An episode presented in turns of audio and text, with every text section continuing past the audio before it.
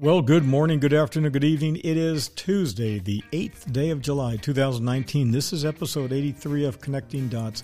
This is part two of a five part series where we're going to talk about some basic, fundamental financial concepts when it comes to investing. Today, we're going to talk about the words qualified and non qualified. Now, before we begin, my name is Paul Truesdell, and you are listening to Connecting Dots, but make sure to read the disclaimer in our show notes before each episode. Well, let's get started. We got a lot of room and a lot of things to cover real quickly. When we talk about qualified and non qualified, a lot of people get really freaked out about this because it is something that people just like don't understand. When I use the word qualified, a lot of people go, Oh, you mean an IRA? No, I don't mean an IRA. Qualified is a term that is used by the Internal Revenue Service, and it's a term that I want you to get used to. And it simply means that the government is giving special qualifications or characteristics to this money. Now, the government tries to incentivize us to save, and one of the ways they do that is to say, hey, if you put money away and you promise to hang on to it and not spend it until you get to an older age when you're not likely going to be working and you're going to need it, we will give you some tax benefits. In other words, that money will accumulate tax deferred. If it accumulates tax deferred, hey, guess what? That's cool. You get a little bit more than what you would if you're going to pay taxes. That's the way it works. See, the government wants to make sure that you've got some money put aside for old age because if you don't have enough, and Social Security is not enough, then you're going to be on Medicaid, which is welfare. And that's one of the big problems we have with baby boomers and the tremendous number of people who will be flooding into the long term care, assisted care, all the different nursing home type facilities in the next few years. So the government, they definitely want you to save money because you have to spend that money down in order to qualify for Medicaid. So everything is either qualified, meaning it's a government program that's sanctioned, and, or it's non qualified. So, what would qualified plans be? Well, one would be an individual retirement account. You have one, a traditional account, and two, you have the Roth account. Now, I'm not going to get into the details, the difference between a Roth and an IRA. That's not what we're doing. We're making sure that you understand that there's only two types of money qualified and non qualified. And yesterday we told you it was ownership and loanership. So you got stocks, you got a mutual fund, you got an ETF, you got a brokerage account. That account may be either qualified or non qualified. If it's non qualified, well, that's a brokerage account, a standard mutual fund.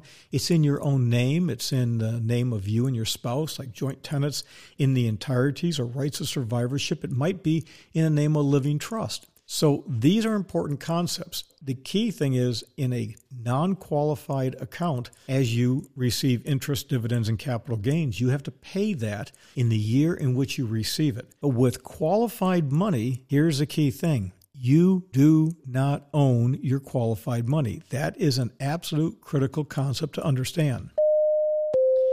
You see, once you have something called incidence of ownership, in other words, you can do with what you want, you please with it, then it's taxable to you. But you can't do that with an IRA, can you? You can't do anything you want. It's actually owned by a third party entity and there are trustees. That's why many of you have trustee fees. It's because there's actually a third party that is handling the money for you. You did not actually receive it. Now, what are some types of plans? Well, you have 401ks in the private sector. You also have 403bs, which are also known as tax sheltered annuities. You also have deferred compensation, which falls under Section 457 of the tax code. But deferred compensation in the public sector should not be uh, misconstrued with deferred compensation in the private sector. Deferred compensation in the public sector is qualified, but in the private sector, it's not. In the private sector, it works different. It's basically like saying, hey, listen, boss, I really don't want my money. I've got all the money that I need right now. Can you hold it on, hold on for it to me? And I'll just sign. How about you sign, give me an IOU? You promise to pay me in the future. And you just hang on to the money. And eventually, when I leave work, you, you pay me all that money. And how about if we put it into a, an investment account and it grows, but I just don't want to touch it right now. That sounds good, and people do that all the time. Those are called executive bonus plans. I can go through many, many hours and tell you how that works. But here's the key thing uh, that asset is part of the creditor, potentially of your employer. So your employer goes belly up, eh, you'll stand in line like everybody else, and you'll have to wait to get paid. So don't misconstrue deferred compensation on the public sector for the private sector. It's totally different. Now, for those of you, primarily those of you who work in government, you have a defined benefit pension plan. And the way those things generally work is like this you get a percentage and the percentage is based upon the number of years. In Florida, law enforcement has a fantastic pension. For example, we'll just use a round number of 3%. So you work for 30 years, your pension's 90%. That sounds great. 90% of what? Is it the average of your entire working life, the entire over the last 5 years or does it include overtime? Does it include and that has an issue, which we're not going to talk about, called pension spiking. That oftentimes happens in some agencies where these guys and gals just pound away the money at the very end in order to juice their pension. Here's the key thing qualified and non qualified. And one of the problems that when you have qualified money, you work for somebody, and you know you get a paycheck and you got the 401k you might have a defined benefit pension plan but you're not really actively involved in the investment stuff that is a real big problem because what happens, all of your money is qualified, which is good, but you never were actively involved. And therefore, you never really had a chance to understand how brokerage accounts work and how ownership and loanership and volatility you just didn't you didn't develop that habit of managing money and i can tell you that is a huge problem with retirees Again, I've been doing this for well over 33 years, and I can tell you absolutely unequivocally, beyond exclusion of every reasonable doubt, the number of retirees who freak out not knowing what to do because they got all this money is amazing. So here's what I want you to do always have some money that you have to deal with, that you have a fiduciary that works with, you got a good handle on it. You got to have the both the yin and the yang going because again, a lot of these plans, if you take money out before 59 and a half, you not only pay taxes, but you also got a penalty. Now, there's also penalties if you don't take enough out when you turn age 70 and a half. I'm not going to get into all those details. What's the key? Yesterday, we talked about ownership and loanership, and cash is not an investment. Today, it's qualified and non qualified. That's it. Tomorrow, it'll be what's going to be tomorrow? Tomorrow will be Wednesday, the 8th day of July. We'll do episode 84 and we'll do another segment in a five part series, and I think you're really going to like it.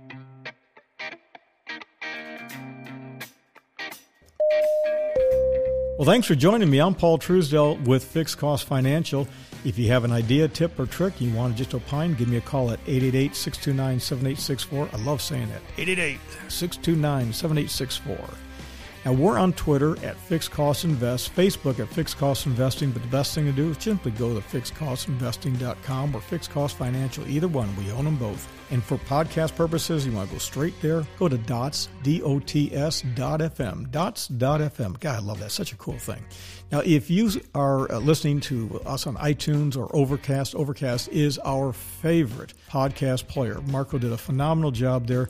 Listen, all I want you to do is just uh, subscribe and tell family, friends, neighbors, relatives, and coworkers. We really greatly appreciate that you're listening to Connecting Dots, and they should too.